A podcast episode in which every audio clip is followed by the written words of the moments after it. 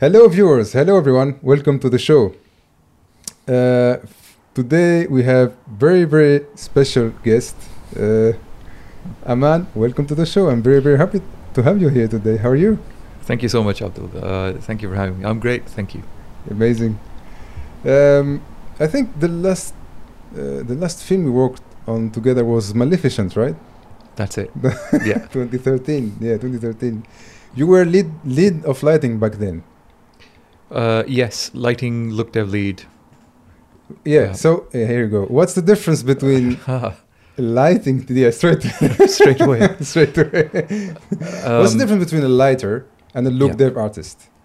So a look dev artist has to make sure that the the asset that they're working on can work under multiple lighting conditions, Mm-hmm. and uh, you know you can throw it into any kind of a a scenario in terms of you know like daytime, evening time, soft lighting, uh, harsh lighting, complementary lighting, non-complementary lighting, and however you've set up, you know your shaders on on your asset, it has to be uh, the, the shaders and the geometry. It, it has to survive that kind of testing that you're putting it through. Mm-hmm. Uh, so basically, just making sure that you know it's it's also easy to understand. Like you know, you, you don't you never know who's going to light your asset. So if it's easy to pick up, has as few controls as possible. That's how you that's how you want to get it to a point where it's easily portable. That's look dev. Um, lighting is just making sure that you're working with you know the shot before the shot after make try and make sure that you know what the DOP was after try and light the look dev asset that you've got in a way that Mm. is actually fitting the storyline. Um, to me that's the difference. And al- also a lighter is responsible for like maybe handling multiple shots and making sure they're rendered correctly. Uh, so to me that's sort of the difference. And the relationship between a lighter and the look dev artist is also very good uh, in or, or worth talking about Mhm. sorry stop me anytime No, but, no, no. I will not uh, stop you. That's very interesting. Yeah. um, usually, you know, you might start out as a lighter, Mm-hmm. but then you're taking somebody's asset, and if you're curious enough to figure out, okay, I want to know how this was made. So the journey from a lighter to a look dev artist is one that I personally find very interesting, and and I. And it's uh, it's something that I ask people who are starting out in the industry and they want to do like look dev and, and shot lighting. I ask them to start lighting shots. So you understand what it's like to light something that's already been made. Then you go into figuring out how to actually make it. Mm-hmm. Going into too many details there. No, no, no. Yeah. It's perfectly fine for me. Yeah. Thank you very much for clarifying this. So, can we say, like, let's say a look dev artist have to prepare like a neutral light that could work for, let's say, most of the conditions, Mhm. and then the lighter have to take over him at some point and make sure that, as you said, as you well said, uh, uh, yeah, um, fits the need of the DOP or, or the director of. Uh, Yep. So you, the look dev artist has to start with a fairly neutral, fairly complementary lighting setup, um, white balanced, and and you know like you want to get your asset rendering as quickly as possible, and then you do want to test it in some other types of lighting scenarios. Um, small, bright lights really test look dev Mm-hmm. big area lights, you know, lights like these here, they're very complementary and and they will make they will hide a lot of imperfections Mm. in your look dev. So start easy, start neutral, shine a super bright light, small bright light, and see how your asset reacts. Especially if it's um you know if it's got fur, uh, it's always very interesting to shine a, a small light, which is very bright, and you pick up all these lovely speculars or backlighting. Um, that's where you start to see the character of what you're building as an asset. Amazing. Thank you very much for this. Can you can you tell us more about your background? where, where do I, where do you want me to start? From the Uh, very beginning. that's that's the boring bit. Um, no, so I I come from Pakistan, Mhm. um, and I discovered 3D by accident. Um, I, when I didn't even know this was a career. when was that? Uh, nine, 91, 92, something like oh that. wow, yeah, okay, Um, yeah, yeah. So it was a long time ago, and just that the computer I had at the time that my parents had bought for me and my brother and my sister, there were three of us, uh, had very good graphics, and had better graphics than the Macs out there and and the IBM Mhm. PCs out there. So because the whole thing was set up around graphics, I just became more and more interested in it. And then over time, um, the curiosity grew. And then I discovered that actually people were using the same hardware and the same software in movies. Mhm. Um, and then you start to see movies that, uh, you know, like the, one of the earlier films I saw was called The Abyss. Yeah, It has a James Cameron's Yep, movie. it Yeah. has has this beautiful water creature in Yeah. it, um, and, and you know you, it just makes you think.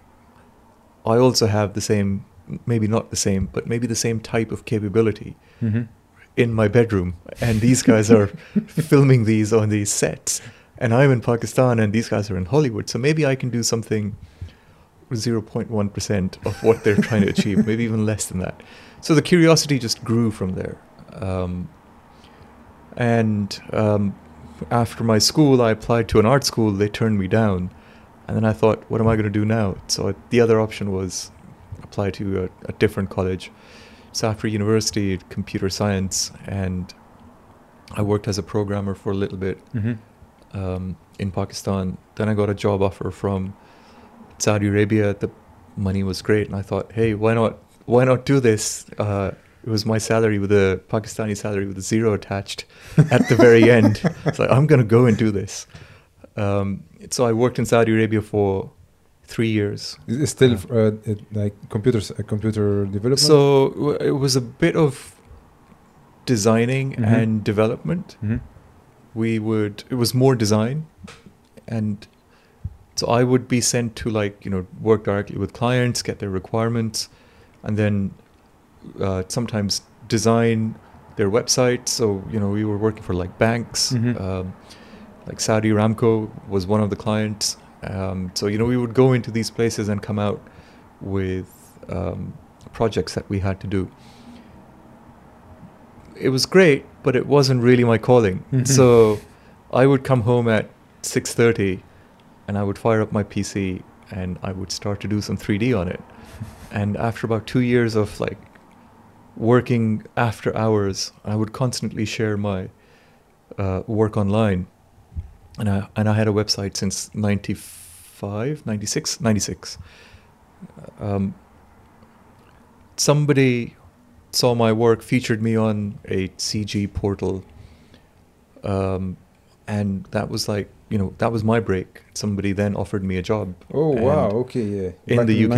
1996. No, so sorry, I have completely ignored the timeline here. So this is around 2001, Ah, okay, yeah, yeah, 2001, yeah, I see, yeah. 2002. Yeah, t- yeah, still, I mean, 2002, yeah. Yeah. So, uh, yeah. So I got, you know, I got a lot of attention through that, hmm um, and it was literally overnight that you know I got.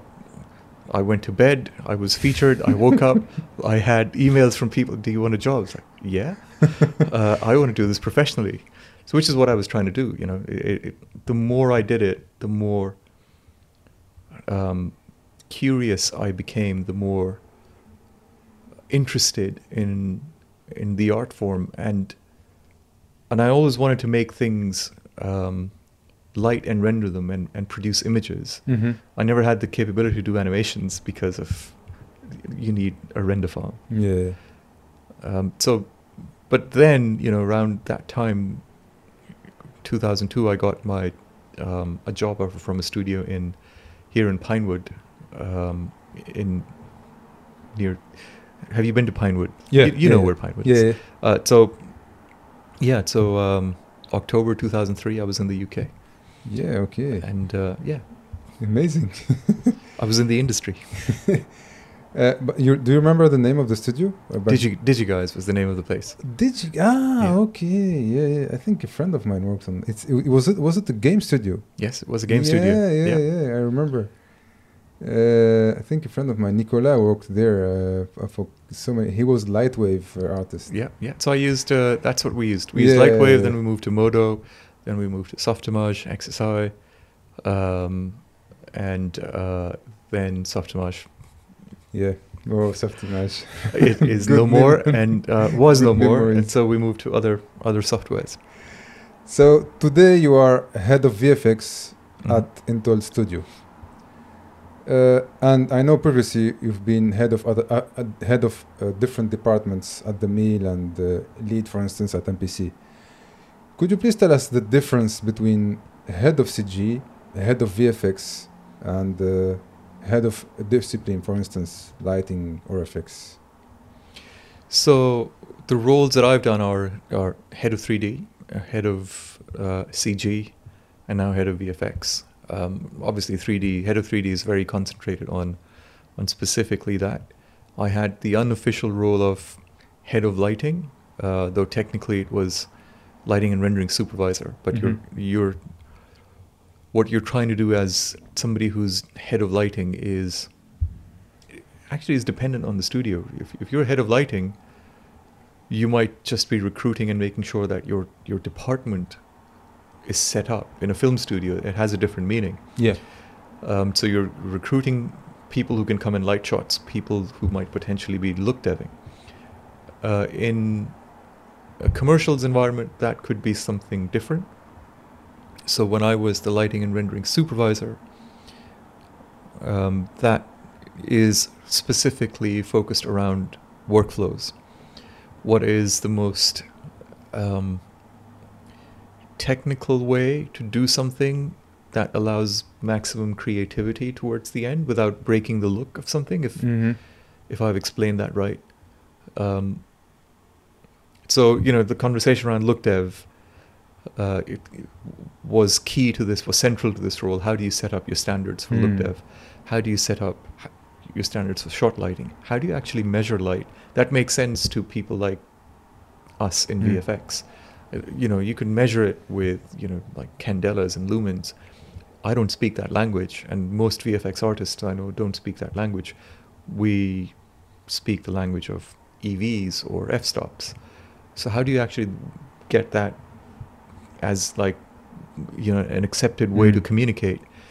Um, how do you make sure that your uh, color science and color imaging pipeline is set up in a way that you are doing physically correct or physically based as much as possible um, set up and also visualizing in a way that is not limiting the amount of dynamic range. Um, you're viewing it in a way that allows for maximum flexibility on what you, you're trying to achieve as a look dev artist or as a lighting artist. So it it it's more of a technical thing Mm-hmm. um, that encompasses many areas.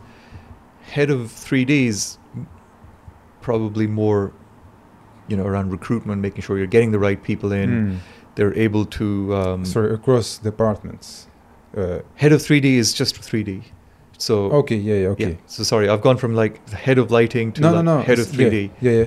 And no, what I meant is in my uh, head of 3D is across all departments that contain 3D. yes, Yeah. yeah. So, so it could be, I don't know, FX or Yeah. effects, mm, assets, animation, lighting, yeah, animation. Yeah, rigging. Oh yeah. Yeah. So, and people who can, you know, people who can lead jobs. So you're making sure that they're supported, Mhm. and the people who are leading jobs are supported on the CG side Mhm. in the sense that you know they have very strong people who can, you know, tell them, um, you know, advise them on how to set up their shot lighting, for example, or look dev, um, or f- for how to do the the most efficient way to do an FX simulation. Um, or sometimes it it goes the other way, where an FX supervisor or sorry, a light a VFX supervisor comes and says, "I need a certain type of effect." and then that brings a challenge of its own, and it and and the effects supervisors or whoever's on the CG side Mhm. may not have the answers, but is Mm. always willing to like, okay, you bring me the challenge, and I will figure a way out. Um, so it's making sure that that sort of healthy challenges are there, um, and and also making sure that your 3D department is well integrated with the departments. Um, you know, downstream would be you know comp is well integrated, and you have a healthy relationship with them. You have a healthy relationship with the color grading team. Um, you're vel- well integrated with production, and um, you know you're helping the bids come out, and and also talent, Mhm. and that's a huge part of it. That you're nurturing talent uh, in your department. I'm going to go to head of CG. Um, so I was the group head of CG at the mill, Mhm. which which was a global role, and at the mill that was cross department. Okay. Um, you are just working across many different. It's exactly what I described for head of head of 3D, but you're also supporting more departments. Mm-hmm. You're not necessarily leading them Mm-hmm. in the way that I did it. You're more in a supportive role, and you're making sure you're coordinating across all the different offices. Mhm. So the mill had six offices, um, still does. So that was the that was the head of CG role. The head of VFX is all encompassing. So it's more of a support and leadership role, and it's all departments combined, Including 2D department. including 2D. Yeah, thank you very much. Yeah, that's very valuable information. Uh, could, what advice would you give to, let's say, a lead, uh, for instance, on how to plan, how to manage his team? for a lead to um, effectively plan, they need to be in very close contact with what we call operations, Mm-hmm. um, and operations also need to be in very close contact with the lead. When a job comes in, a lead has to make sure that they have the right people, stylistically speaking, for that project. So if it's um, if it's more of a design orientated project, then people with the right eye have to be on it. People with the right sense of timing for animation need to be on it. And if you know if, if there's no one individual who can do the visual and the timing together, then you know you need to split that up. Mm-hmm. But then you, you know the crewing needs to be very well set up for that. Uh, the relationship with production is key here as well because how do you actually interpret the requests, the design changes that are coming in, and how do you actually deliver them on time?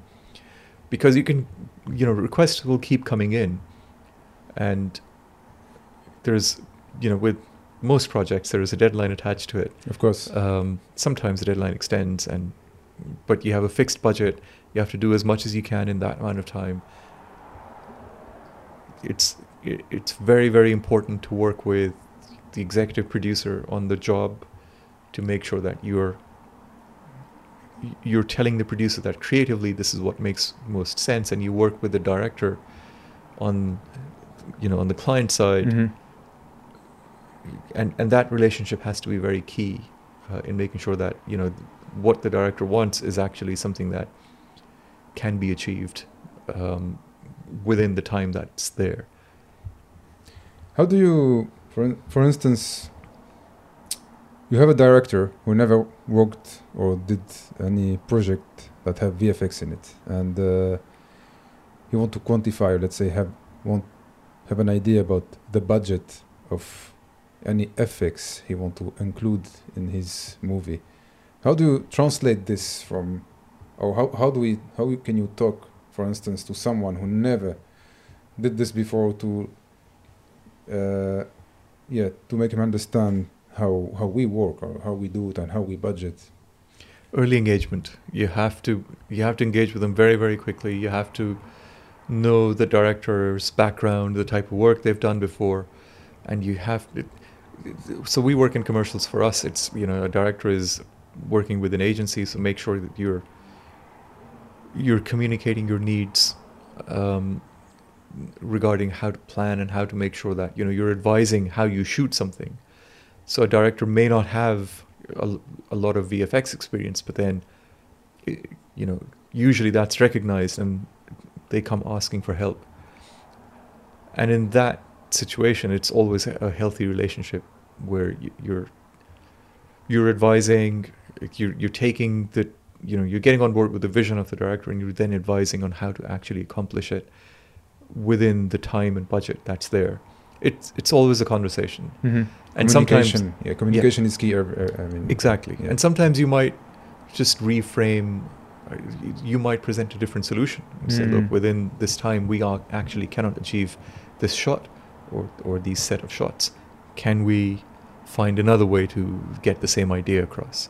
So again, it's it's you know you just throw ideas together. Mm. Uh, how much did your degree in computer science uh, help you in your VFX career? Uh, it it helped me in many many ways, um, but I don't think a degree is actually necessary Mm-hmm. because I've seen people achieve way more than I have, and they have no computer science degree, and they've gone ahead and learned so much more than you know the knowledge that I had. Um, for me, it helped in the sense that when I wanted to learn, when I wanted to peek behind the curtain, so to speak, it was easier for me to peek behind and quicker for me to get on board with the concepts Mm. for other people, they might have to spend a little bit more time. Um, it was, you know, the programming side was easier to look into, the math side was easier to look into. Relatively easy. There were certain they, things. they talk to you. I mean, yeah, you talk. I mean, when you see uh, math or physics, it's feel you feel comfortable with it. So I would. I wouldn't say comfortable. I would say that you know there is. i i- it's like a degree of confidence yeah, I see. Okay, yeah. that okay i've done something like this before so maybe i can have another look at it um, like you know if you ask me about something completely a, a very different career i will be very hesitant to offer any opinion or even look into it. But if i have you know if i have taken like three courses in that area as Mhm. part of my foundation year somewhere then that kind of removes that barrier to barrier for your curiosity to take over and go okay actually let's go and find out. So it was helpful. It was helpful in many ways for me personally. Um, there are there have been phases in my life where I've just given myself hard problems to solve and the problems that I picked were conveniently in the domain of um, computers and and programming Mm. and math and algorithms and how do you actually take real world phenomena and translate that into mathematical constructs computer science contr constructs applied computer science applied math um, even though that's not my degree but my degree was computer science and math but not the application side of it Mhm. um, it, it you know it, for, I st- definitely benefited to some to a certain extent it shaped my career and shaped the direction Okay, in yeah. which I traveled Mhm. if I'd taken an art degree which I did apply to an art school and didn't get in if I'd gone that down that route whatever route I I would have been on would have been shaped by whatever I did as a um, in in that art degree Mhm, mhm. Makes sense. Yeah. Tell us more about the AA Ocean. AA Ocean. AA, AA Ocean. it's still it's in Houdini now, right? You can use it in Houdini. yeah, but it's outdated. Don't use don't use it in Houdini. I remember Uh, back in the day; it was an amazing tool. Yeah, So, can you can you tell us more about the AA Ocean? Uh, Is it AA Ocean or Oceans? AA. Ocean? Ocean, yeah. Sorry. Um, so the long story is Yes. um, So I used to work at a small studio Mm-hmm. called Men from Mars, Mm-hmm. and we would be pitching on work that the likes of MPC would be doing. Mm-hmm. This is around like 2007, Okay. 2006. And MPC had Scanline Ocean Toolkit, right? um, and so we just, you know, there were two of us at Men from Mars, me and Julian. We were just sitting there and going, how do we actually compete with the likes of MPC? And they have R&D and they have all of this stuff. And then, uh, you know, like uh, it's like Scanline. Mm-hmm. Um, so, but we do, we knew that there was this paper by Jerry Tessendorf that approached how do you actually, um, you know, how do you do um, open water, Mhm. open ocean? This is not like you know, stormy water. It's just open ocean, and you know, it, it was like, how do I actually start doing something like this? And I knew that okay, you know, I have, I should be able to do this. I have a degree in computer science, a half a degree in math. Um, but when I picked up that SIGGRAPH paper, it just um, it was like five levels above any understanding I had of. Um, it was dense. It was dense in the sense that it was hard to understand exactly what it was talking about. It was talking about like Fourier transforms, and I had I'd never studied those. I didn't even know what they were. Um, so it, it, it took me about a year of reading that SIGGRAPH paper, getting frustrated, thinking I'm not good enough, putting it away, reading it again, get, making a little bit of a headway, getting frustrated, going into my lawn and you know just pulling out the weeds and making sure that in the back of my mind something's trickling away. Um, so eventually, by like I think two, it took me a year, and then you know the first prototype was done, and It's not a year. It's I mean yeah, it's not too much. it it it was I'm hard sure, work. Yeah, I'm sure it's not. You're not hundred percent focused on it. You, I'm sure you, you are doing in, and many other things at the same time. There there was though people tell me that you know I was too focused on it when I shouldn't have been. So even Ah, when I would be at home, my mind would be somewhere else because Mhm. you're stuck on a problem. Yeah, yeah. and you're constantly thinking, why can't I? What am I missing? What do I need to go and research? Um, the you know the best help was an advice a friend of mine gave me. He said, you don't read a SIGGRAPH paper and, and and think that you will get it. You read it again and you read it again, and you read it again Mm. until you get it.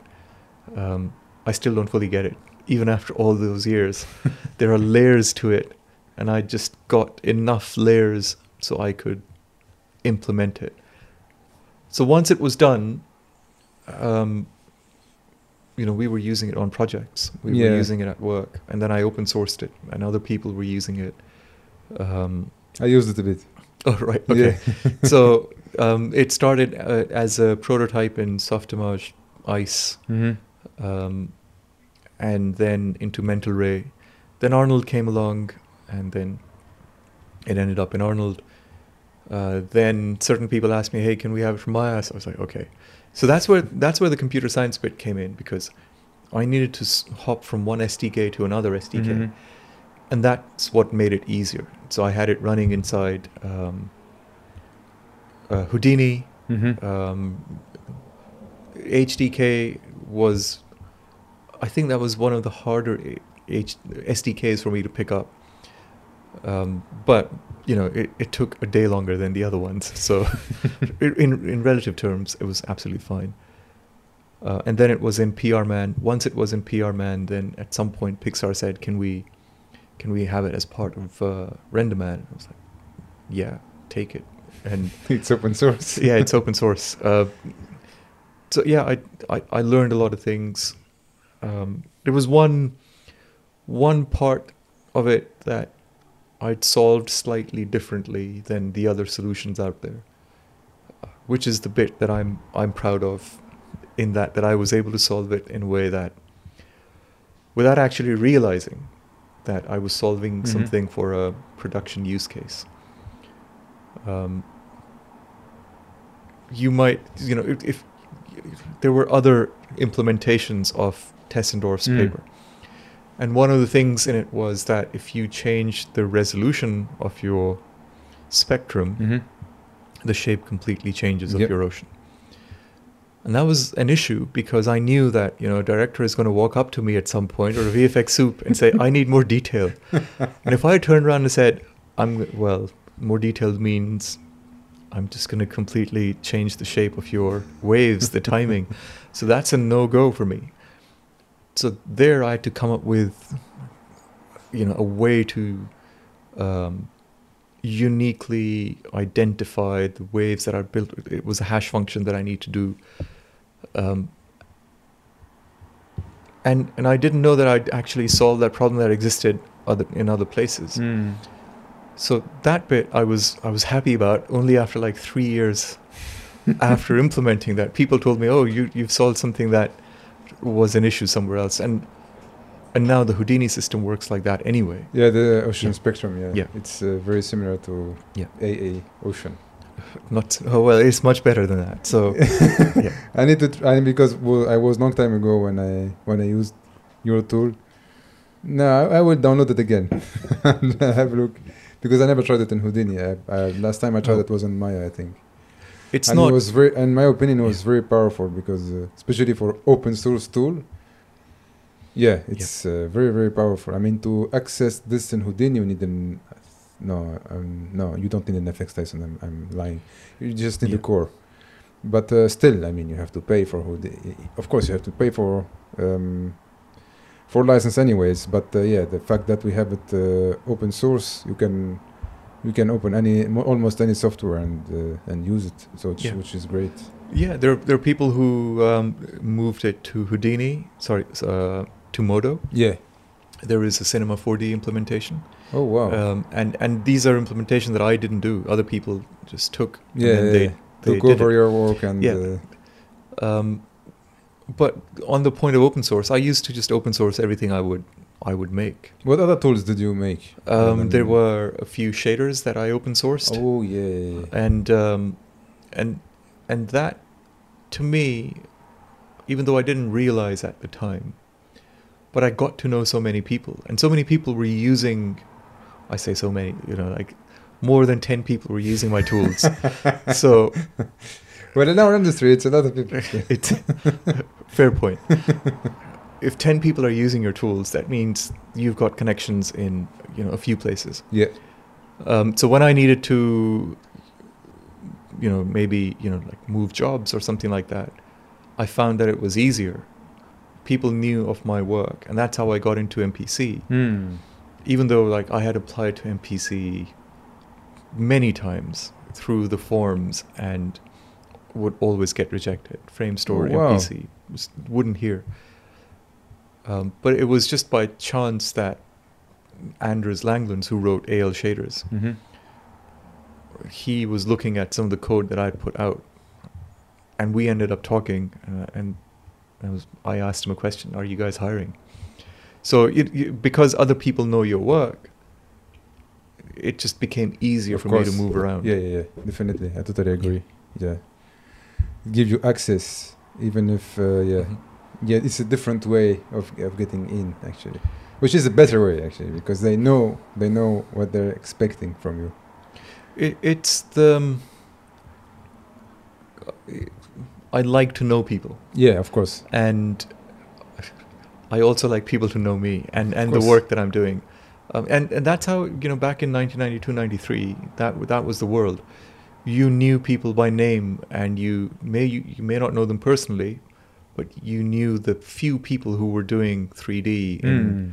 in using the, the Amiga computer that I was using at that point or uh, eventually Lightwave came around and, Yeah. and you knew their names and they're, they're still around today.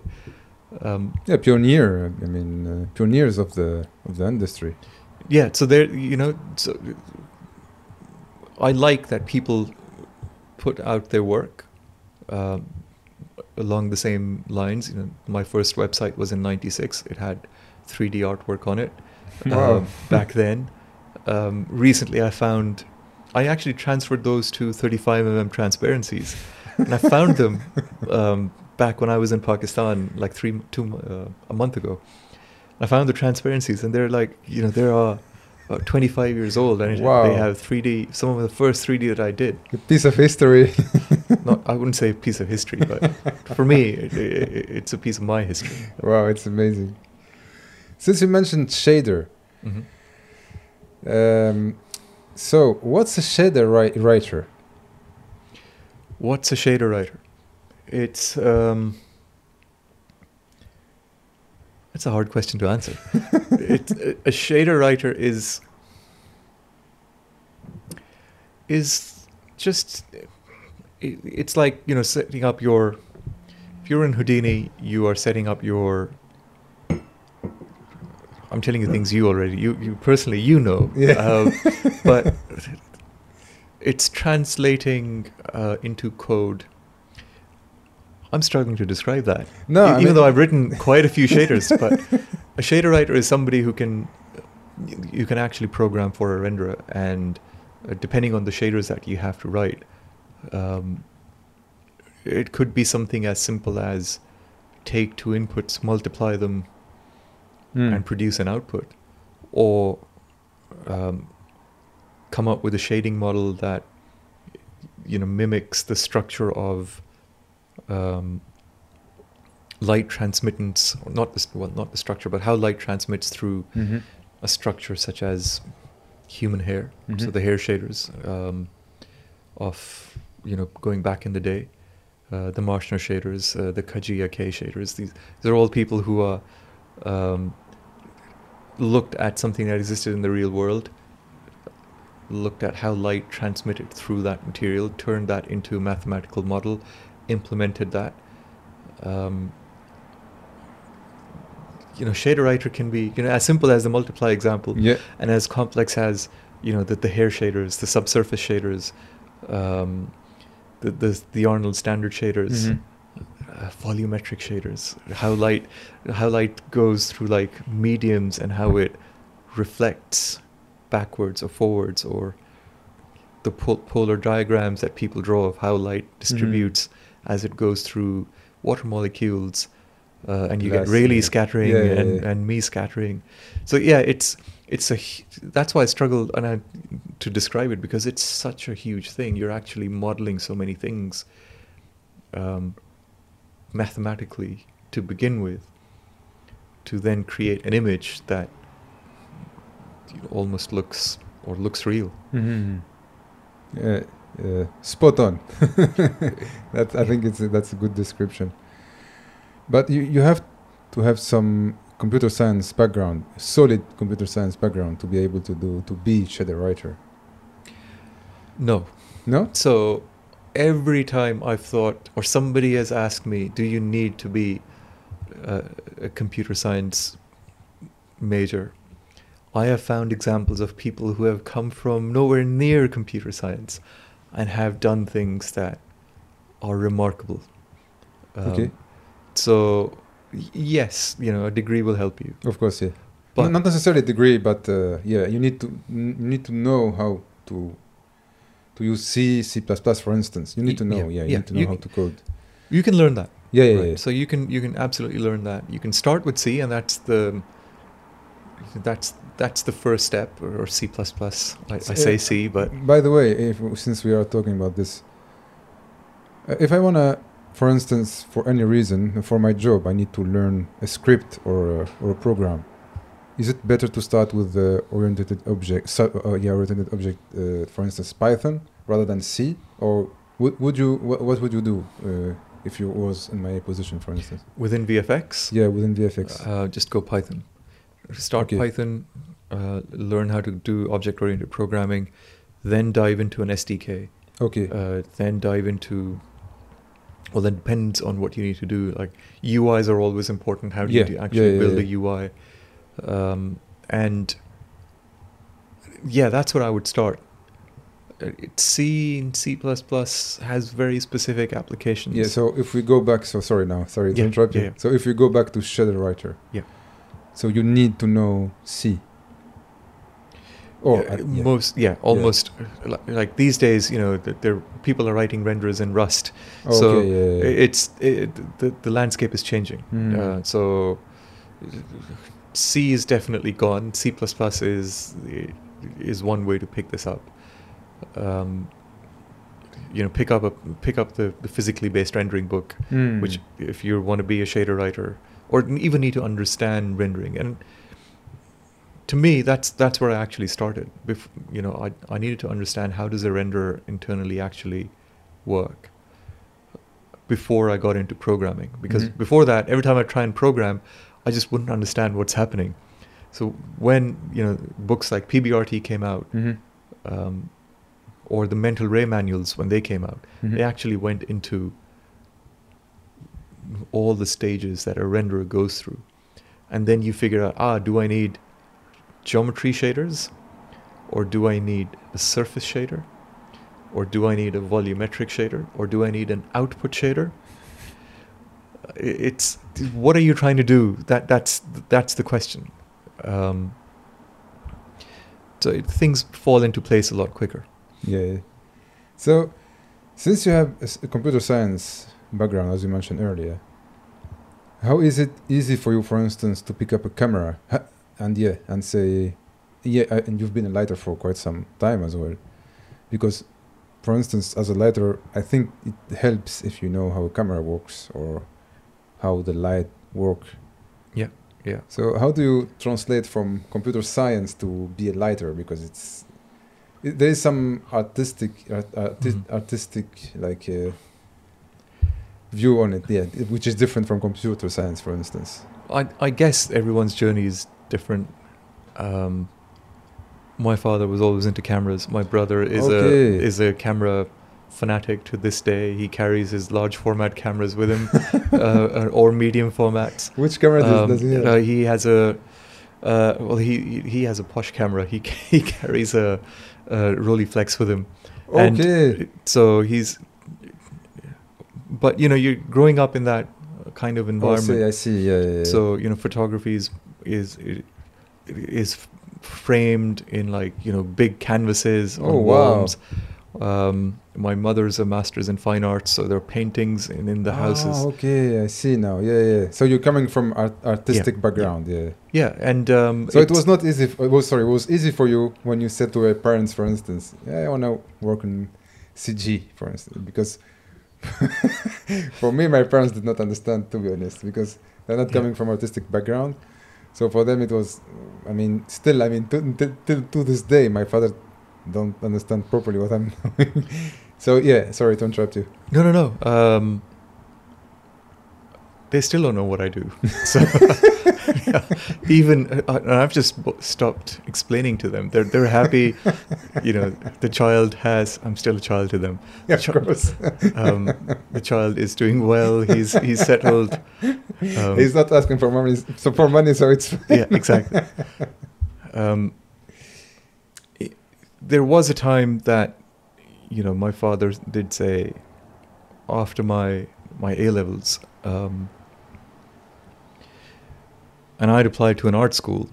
My father was concerned that I may not end up with a career that could be financially rewarding. hmm So he set up an interview with his banker friend i- i- in a nice bank, and I went and I, you know, I had to oblige my dad, and uh, you know, we sat down, we had that interview. Um, after that, it was, you know, he he tried to get me into the same university that he went to. hmm I is, went. is it is it an art school? no, so he went to. Um, it's a local university, so he Mm. he went there he did his first masters there and then he did his second masters somewhere else um, so he then said you must now go to this college so i went there for one day and i came back and i said i'm never going back there again it's not the same place that you went to it, it- it's I, I it was i found that it was my brain doesn't do well with memorizing things Mhm. and so there the, the, the whole you know the i end up in an english, english literature class Wow. and okay. Yeah. i they were just asking me to memorize things and i was like It's not for me. not for me i'm i'm not uh, this is you know even though i want to do like a bachelor's degree Mhm. but I can't escape English literature. 'cause They will fail me if I don't pass the subject. Therefore, I'm not going back to this university. That was a big argument in the house. Oh my god. Um, and um, and then I applied to a computer science school. Mhm, Okay. Um, yeah, and So yeah, you grew. You, out. sorry, sorry. Go ahead. No, no, that that was it. Yeah. Uh, so you grew up with with cameras around. So for you, Yeah. yeah, I mean, lighting and uh, framing, something. I mean, you had yeah. You, you have you had this in your baby bottle maybe. I I did, but I was never interested. oh okay. So I I just was not interested in cameras. I was not interested in art, even though there are you know books and books about art and Renaissance art Mm, okay. um, in the house. Um, never wanted to get into film uh, or TV work. My uncle was already in film and television in oh, Pakistan Wow. Okay. Yeah. Yeah. and he he would live he he used to live next door with no walls in between and so I I've seen you know films being shot um, big cameras rolling um, as I was growing up but was never interested Okay. and so what? What? Yeah. Sorry to interrupt you again. Uh, what pushed you to to be CG artist then? nothing pushed me it was I, I it's like I fell into things one Ah, I thing see. after another So is it like like stumbling almost? No, maybe it's not it's, uh, not stumbling. I, it, it's more like suddenly realize, oh, I need I need a camera, mhm. right? So uh, I should buy the same camera that my family is a Nikon family. So they Mhm. say if you buy a Canon, we'll kick you out. oh, they will kill me then. so okay. so it has to be it has to be Nikon, and then it has to have. uh, Okay, I can't afford the Nikon lens for it, so I'll buy a Tamron. Um, so that's how I started. Mhm. And then I called my brother, who's the f- expert in photography. I told him I bought this camera and I bought this zoom lens. And he said, immediately go back, return that zoom lens, buy a prime. okay. So, you know, and then you start shooting with a 50mm 1.4, um, and suddenly you, you become interested. Like, ah, okay. This, you know, the, the, Ah, I the- see. So because you're experiencing it. yeah. Ah, I see what you mean. Yeah, yeah. So I, it's not a conscious effort to go. Mm. I am going to go do this. Yeah, yeah, yeah. it's um, it's a need of the time that I'm going to go I do see, this, I see. and then yeah. suddenly I find that I'm actually interested in this thing. And same with you know even computer graphics was Mm. similar. Um, I I didn't even know that there was 3D software. Just that a friend of mine who was doing 3D in early 90s, his floppy disk um, stopped working, and he knew I was the guy who could fix floppy disks. so I fixed. He said, if you fix this, you can actually use the 3D software. Uh, oh, so I ended up fixing it, and I discovered 3D. amazing. So here, Okay. here, Here, the rest here is you history. are. yeah, Fixing a floppy this, you end up uh, ahead of. Uh, you never knew that. You never thought of that back then. that, that one floppy disk. Which which was uh, uh, completely useless nowadays. I still keep one of them. oh, actually, I still have one. Yeah. I don't know why. For me, it was like sort of a revolution back then. It was actually because uh, storing things. I mean, storage was like uh, yeah, big thing uh, back on the days. Storage was I because the first computer that I used was a Sinclair Spectrum, Mm-hmm. um, and that used to run on a cassette tape. So all the programs were on a cassette tape, and so my brother would turn on the program, and my job was to make sure that the volume was set in a way that it's not too weak. So the signal to noise ratio was I was the controller of that. So the signal is strong enough that the spectrum can understand it, but it's not strong that it clips. Mm. And but it was you know it was starting from cassette tapes to then the three and a, uh, the, the five and a quarter inch floppy to then the Mm. three and a half inch, um, and then the hard drives that once I could afford them. So the rest Yeah. is history. Amazing, amazing stories. Uh, how essential you think it's uh, is to have a VFX supervisor on set. Uh, A hundred percent. A VFX soup has to be on set, assuming there are VFX in. well, and and new few not indie, indie movies that did not have the soup on set. Independent movies. No, Okay. no, no. It was not indie movies. It was big budget movies that did not have, at least for those sequences, uh, uh, soup uh, like a VFX supervisor on set, and it was a nightmare. I was going to ask. So, how did those sequences nightmare. go? It was an absolute nightmare. A nightmare. So, because it, w- w- there is no HDRI, for instance, we had to go and dig dig deep and find when the when it was shot and where, so we could like more or less like mimic this. I was a nightmare, anyways. So yeah, yeah, sorry. yeah, yeah. abs- you absolutely need one. They're, they're from the role of a VFX supervisor is, is is not just to capture all the data that's going to be needed to execute the visual effects for a shot or a sequence, but also to advise on what's the most efficient way to shoot so that we can actually do the VFX. Mhm. Uh, there, there are just so many times when you need to capture things in camera, and you, you don't need VFX for something. You know, you, you being on set means that you don't invent work for downstream that you haven't budgeted for. You only do the work that you budgeted for. If extra work comes up, then that's a conversation to be had with you know the exec production rep on one side and and on our side. So it's it's a it's a key presence on set for VFX to be successful. Okay.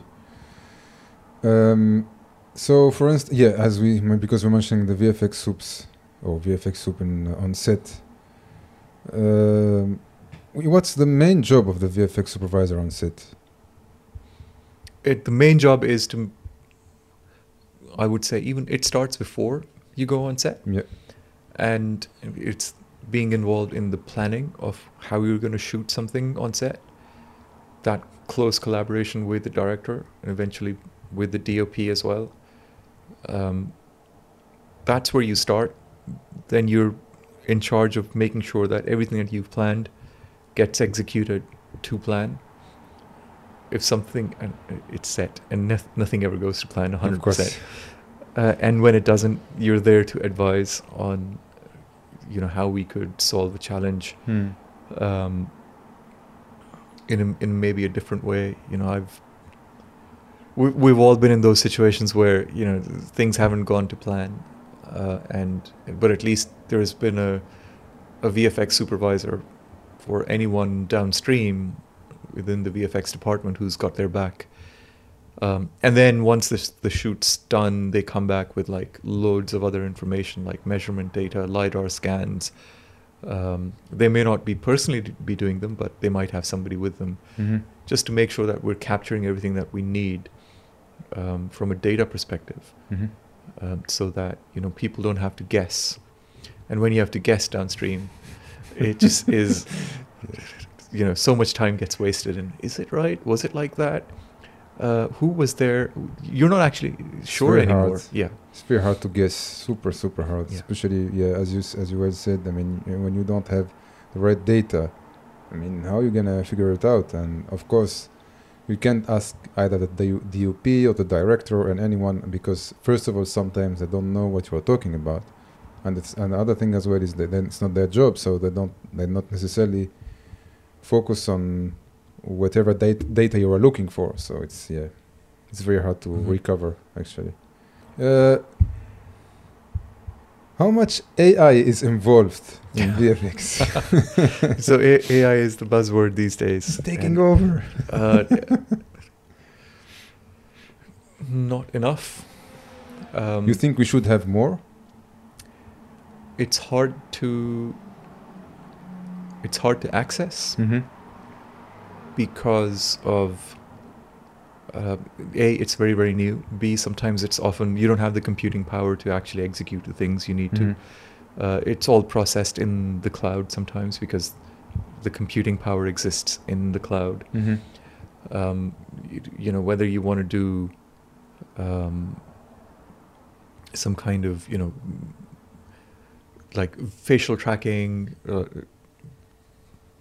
like even the i'm going to say deep fakes but uh, you know even that requires some amount of Mhm. computational um, power that most people don't have and there are applications they're beginning to come through more in the world of 2d right now Mhm. uh, less so in the world of 3D. It's very, very early days. Like Flame, Autodesk Flame has now Yeah. integrated some AI-based uh, tools. I haven't actually looked at them, but we know they're they're there. Um, but beyond that, you know, it's like maybe there are some rotoscoping tools and stuff yeah, like that. That's what I wanted to Yeah. ask because, for instance, even in Nuke, I still g- can't understand why it's not AI taking over to do match move or roto. it, it's i think what it depends on what we expect from it as well if you expect the full solution you may not always get it Of course, yeah. if you expect to get 80% of the way then you've saved some time and you can you can move forward from there Yeah, in the long term, you save some money as well because Yeah. it's an investment. But uh, yeah, I agree.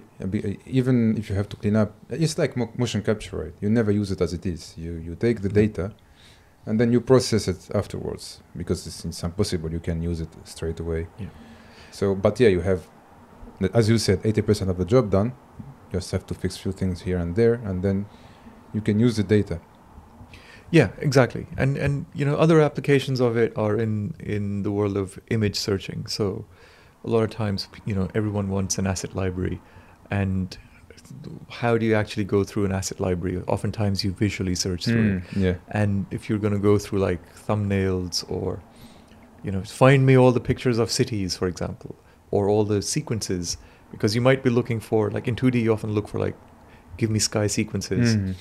um, at dawn time, dawn yeah, or dusk. Yeah, yeah, yeah. So you know you, you can actually utilize that technology there today um, if it's integrated. If enough of your own sequences that you own are in that system for this model to train on, then you can actually start using that technology today. Um, but some places might have those deployed Mhm. we're certainly trying to get them and we're working with a few people who've actually solved the problem um, there are you know a lot of these problems are solved in the realm of um, like you know amazon has uh, Rekognition so you could Mhm. use that and you could train you could work with that to go through all of your image sequences and make sure that you've got some kind of visual pattern matching there Mhm, mhm. What are the main differences between game, film, and uh, commercial? so Because you worked Yeah. in all of them. i have worked in all of them uh, my first job in the uk was for a game studio Mm-hmm. Um, but I was working more in the cinematics. Yeah. Side. Ah, okay. Yeah. Uh, the, the the difference between, I guess today the differences are less and less. So the further back in time I go, the more you will find those differences. Mm-hmm. Uh, in in the world of games, we had to like you know optimize a lot more in terms of polygon counts, Mm-hmm. texture sizes. Um, al- so much energy used to go into optimization. The number of bones a, a character can have, uh, the number of active lights you can have. You know, you maybe you can have three lights, maybe you can have four, but that's it. Um, and Explosions with 50 particles. Or something. yeah, um, and you know a lot of sprite-based stuff like yeah. image sequences put on planes that are always facing the camera. So the the the way you solve problems were very different in games, uh, and also games actually on on the plus side, games relied on solving things that we solved in VFX much later on. Mm. Um, so, for example, how do you actually view images properly with a proper tone map Mm-hmm. was more common in games Mm. than it was actually in the world of VFX. So, you know, you would, like Arnold today has got only very recently has started um, coming out with like you, you use this ACES Rec 709 transform. V-Ray solved it back in the day, but the rest of them did not. Um, even like how do you get like in games how do you take a take an agent from point A on a terrain to point B? They had that solved as as forms of heat maps Mhm. um, it was only when you know people in VFX started looking at like we need to do a crowd system. How do we get an agent from one place to another place? How do we do that? and then the solutions in games because they've solved that problem. Um, in terms of commercials and VFX, sorry, commercials and film. Mhm. Commercials are more freeform. Mhm. you might be doing three tasks at once. So we encourage people to do um, not just the simulation, but try and also render it. Mm, yeah. If you think there is a problem with your camera, pop open the camera scene, see what's happening. So we encourage that, like, you know, Mm. that crossover. Um, film, I find, in my experience of it, which is less than that of commercials, is more, you know, heavily pipelined and regimented, and there are workflows for many things that have to be adhered to. I think it's changing now. I think film and commercials are coming together in terms of how they work. Um, in the past, it's, it's always been very, very segmented on the film side, less so on the commercials. I personally tend to enjoy the freedom you get in the world of commercials Mhm. because you know I started out as a generalist Yeah, yeah, yeah, of course. and I will probably never be as good as a specialist, but I like the fact that I can go into all of these areas and you know I, I can have a say in this thing in in one particular part of a project and do something there and then publish it and move it to another part and then render it and sometimes I might even comp it if I'm if I'm lucky. That doesn't happen in film as often Yeah. um, for me it's it's the number of hats you wear in commercials. That's very different to the number of hats you might wear in in film. And it may not be a bad it's not a bad thing. Like i was saying earlier i will never be as good as a specialist right? So my water simulations will never be as good as your water simulations. I doubt that. so you know i can do open waters and i can do just a little bit of like okay i can have a, tiny bit of wind on it but to do the a foam as well. I think it has the foam. Uh, yeah. it- it- not to the level that you can do it Yeah, yeah. so that's what i mean like i will i will never have that level of um extra finesse Mm. to my work.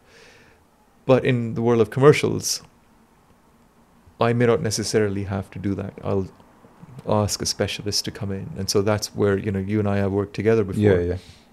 So you suddenly realize, hey, I'm a I'm a generalist, and I know my limits. Now I need to go and somebody find somebody who's Mm. who's actually excelling in that area. And and in film, you find there are many many specialists. And so, in terms of like knowledge in subject matter of individual verticals, if I can call it that, you, sometimes find that people have had the time and the opportunity to hone in on those specific things in film than in commercials Mm. the huge um, the amount of data that film generates Oh. that commercials will never generate. Yeah, right? that's true. So if somebody Yeah. says, "I want, um, I want to split the Red Sea apart," in commercials, it will be tough. It has been done uh, by a studio where a really good friend of mine, Francois, work, used to work. Uh, it has been done, but not to the to the scale. Yeah, uh, yeah.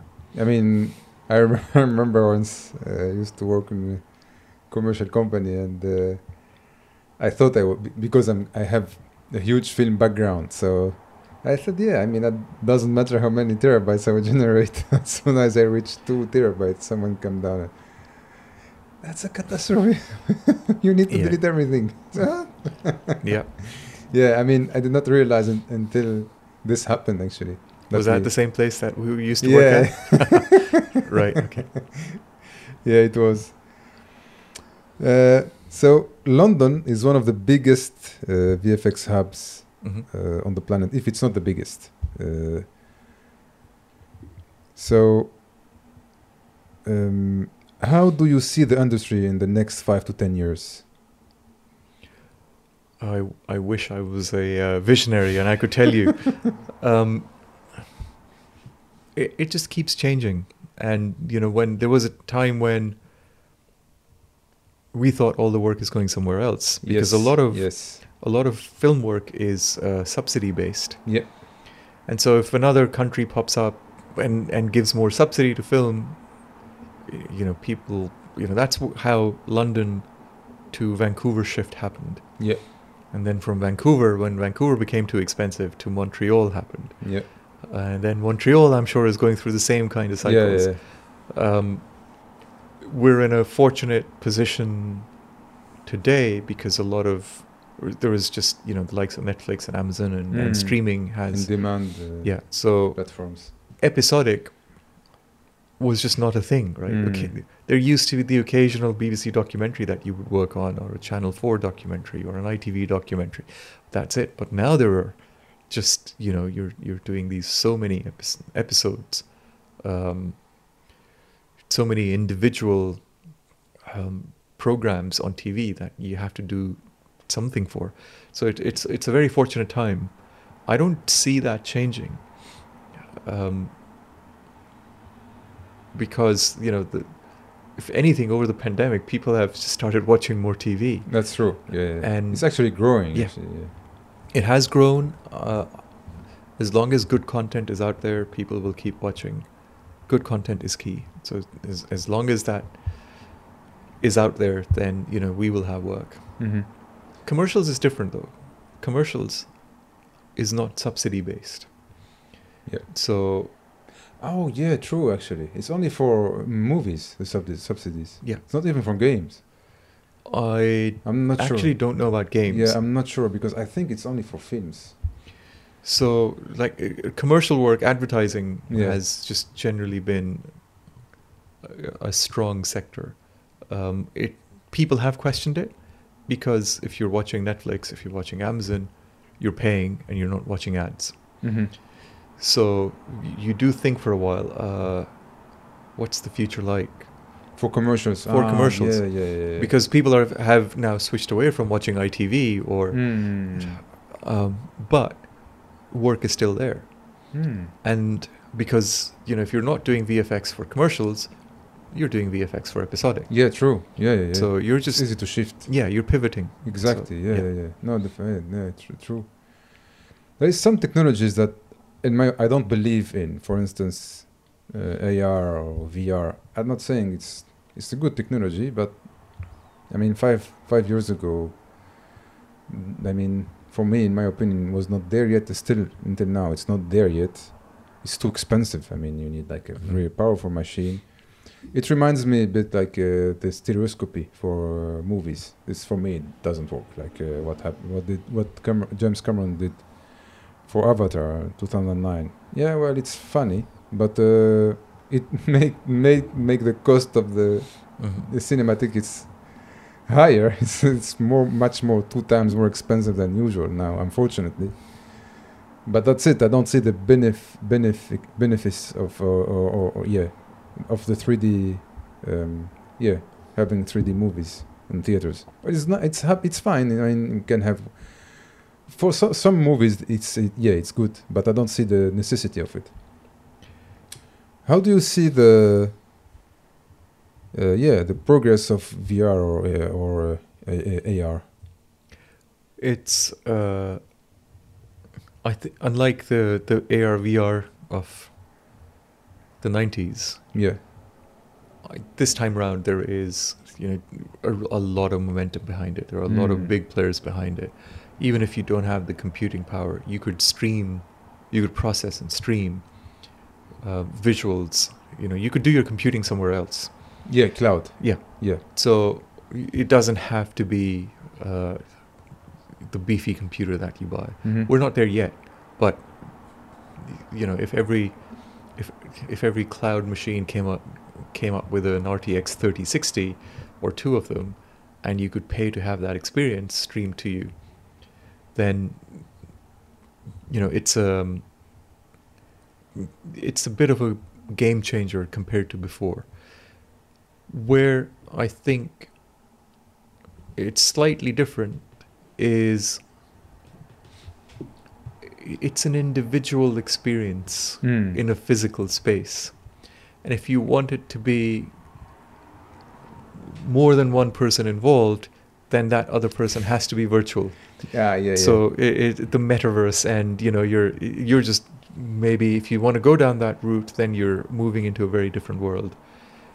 Um, you could have, I don't know, like the Ready Player One examples. Right? yeah, yeah, yeah, yeah. uh, maybe that's the future and maybe everyone has one of those and you want to escape um, you know the realities of one set of issues and then maybe go into um, or, or, or you know what escape from one reality and go into a different one um, it is evolving I'm, I'm not in a position to say where this will go Mm. um, but you know, next three to four years, we will see this changing massively. So yeah, what Facebook or Meta is doing is going to the right direction. Yeah, In that sense. If, if they can compute and they can stream to you, compute for you and stream to Mm. you, um, and then all your Facebook friends, you're you're actually seeing uh, virtual versions of Yeah, them. yeah, yeah. Maybe that's something that you might want to do. For how long? I don't know yet. um, just like you know we a, a few of us went towards almost all of us went towards facebook and then some of us decided okay i've had enough facebook and i'm going to pull true. back it, it might be a fashion thing it may it might not be Mm. Yeah, makes sense. I'm convinced that I'm okay. I changed my mind. okay I may, yeah, I may consider it again. Uh, what's the biggest asset, in your opinion, to be able to work in a prominent or uh, uh, uh, or big VFX studio? uh, dedication Okay. and curiosity Mm-hmm. You're actually interested in the work you do Mm-hmm. And I think that holds true for anyone working in VFX. Um, it takes a certain type of individual to work in VFX and thrive in VFX because you're actually very, very interested in the problem Yeah. space. And, you know, whether it's the, you know, how do you actually come up with the storylines or, you know, the, um, the storyboards to actually go and shoot if that's where you're interested in. Mm. or how do you solve complex problems? Like do things that haven't been done before um, at a scale that they haven't been done before. If those are the th- types of things you're interested in solving it's you will thrive. And th- these are not qualities that are just like curiosity is not limited to um, uh, vfx it's it's like a universal thing you could apply to any field Yeah, of course. Yeah. dedication and curiosity and continuously continuously learning because the field changes all too often Mm. and um, just find that you know find that piece of knowledge and know it really well and then move on to something else because or or help reinvent it Yeah, yeah, yeah. um, It's true. Yeah. I mean, if I take my showreel that I applied with 10 years or 10, 15 years ago, and I take the same one and try to apply with now, I don't think it's gonna work. yeah you want to see my 20 year old transparencies so more than 20 30 years old 20 years old. um, yeah uh, you know even that um, which was something, which which was a huge thing, but huge thing back back back then. So you yeah, know the, transparency uh, layers. yeah, it it was it was something that. The great thing is the pace at which things change within the world of Yeah, of course. Yeah, yeah. and certain things are. It's good that certain things are constant, but other things are changing very rapidly. Mm. Um, and so there's always more things to learn. Mhm. And if you're interested in that learning kind of process, you'll always be relevant. Um, you know, I've gone from like being a modeler to um, to a lighting artist, to working in games, to being a shader writer, to Mm. being a um, I'm forgetting now. um, you know, to just be interested in solving like departmental issues. Yeah, like yeah. how do we how do we take things from um, one department, move it to another? How do Mhm. we actually track that data? So many things that you could spend your time learning and dedicating your time to. As long as you're doing that, you, you are relevant and you will learn, uh, and you will learn from others around you as well. So surround yourself with those types of people, and um, it's there is no way you won't succeed. Yeah, tha that's. I think that's the one of the strongest point of this industry is the people around you. Yeah. Sharing the knowledge is key. So uh, the more we share, the better. The people around us will understand, and we are will understand more things. I find that people go out of their way to help explain things to you. Yeah. And because that was the example set for me, you know, that if, if somebody tells you how to do things, you help perpetuate. Yeah. It's like a heritage. Uh, Yeah. Yeah. So this is how I was taught and by somebody else. Yeah. Yeah. Yeah. And, um, and everything I know was given to me by somebody else or was just a chance accident. All yeah, I, yeah, yeah. all I did was I was interested. Exactly. Yeah, Yeah. yeah. Yeah. That's the most important thing. Yeah. How do you keep up with the huge pressure work as a lead or head of department? Uh, it's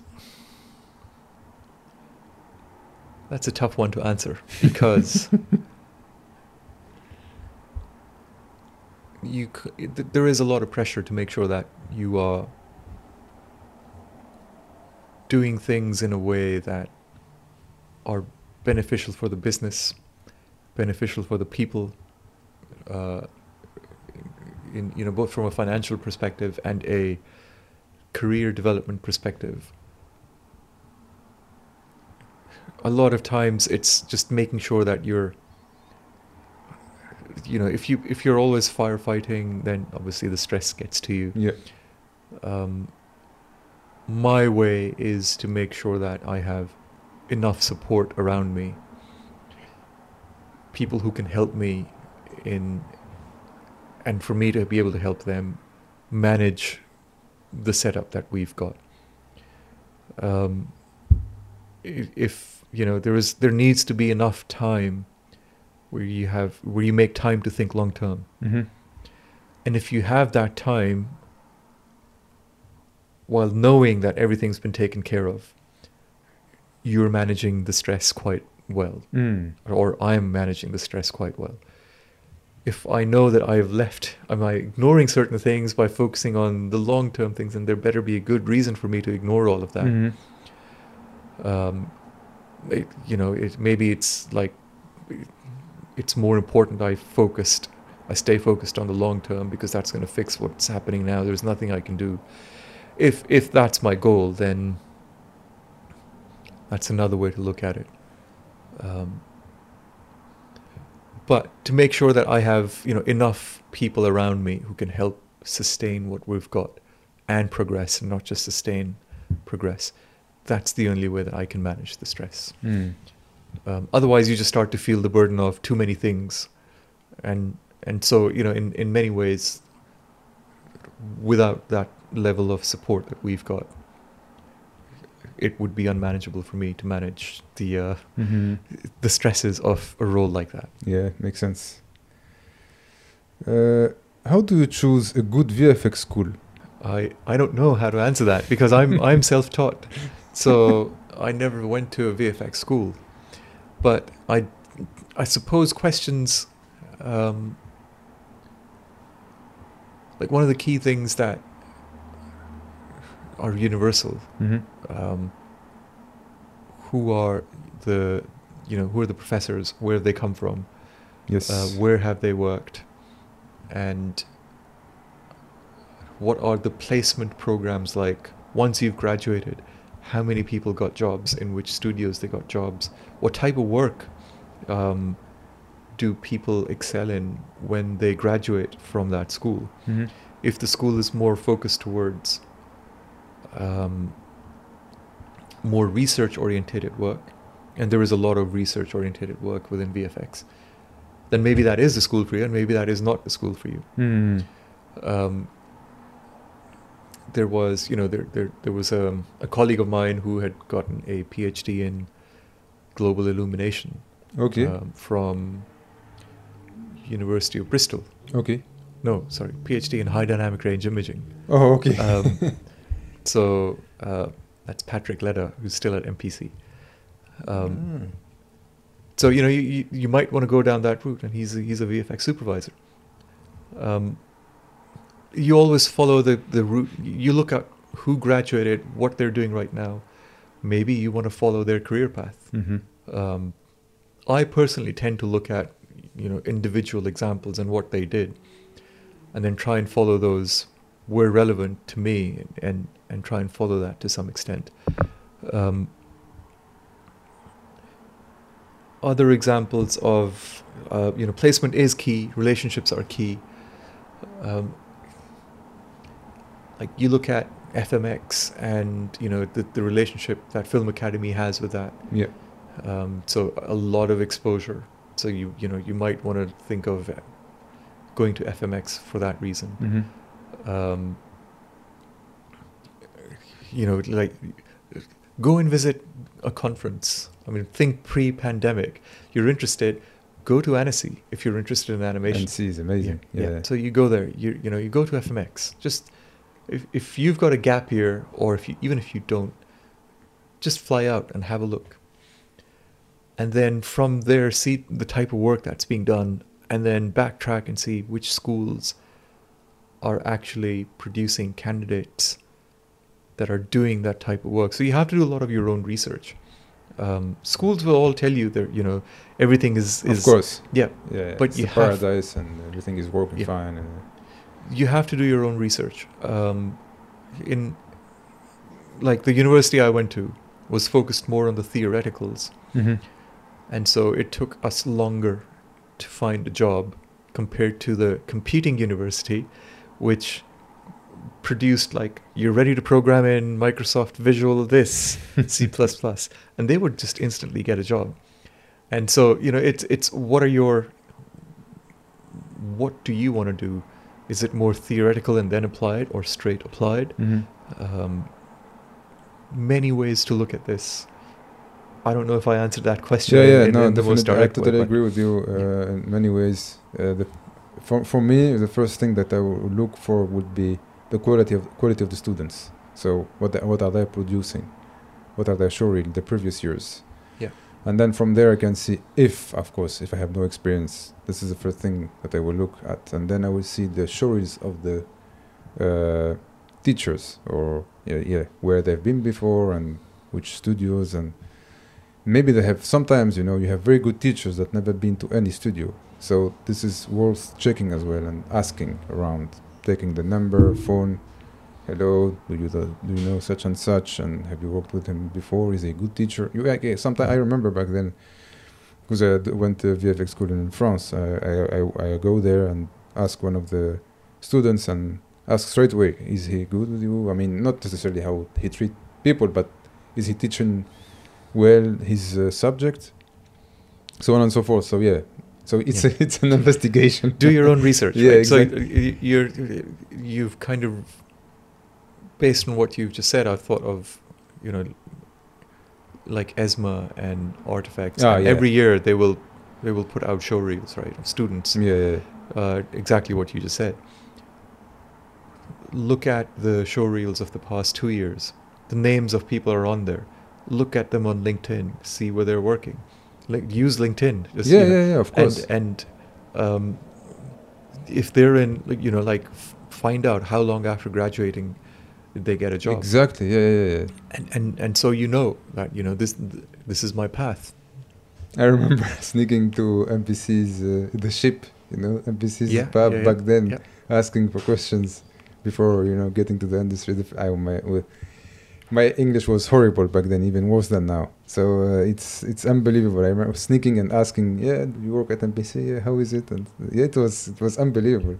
Yeah, uh, because uh, how how we can get in, how to get how to get to NPC or DNEG or Framestore, of course, those the big three I called them. Yeah, now we have yeah, ILM, but uh, in London. But uh, yeah, back then it was like, uh, what's the best way to get in? And but this was too late in a sense. Like I, I already finished school and I already have my uh, show so it was yeah different questions, but still the same methods. You know, me- same way of doing things. I I would say also for almost every negative story you hear, there is a positive story. Yeah. and you know i would i i would always tell people don't listen to like actually ignore the negatives and try and look at the work that a place is producing Mm-hmm. people have graduated from one place have gone into uh, you know a studio and are producing work that is world class go and join them you know that that alone is reason enough for you to be Of course. aspiring towards that.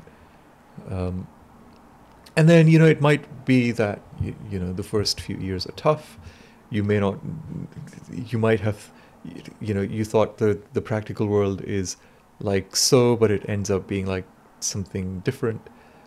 We all go through that. I went Hmm. through that. Um, we get used to it. We find we find our own internal balance, and and you know it, it's um, it's just something that you know students just need to be told that once you graduate, just you know just go and and and, and find your own path, and you will succeed. And to your previous question, as long as you're interested and curious, you will be a valued person of no matter where you work.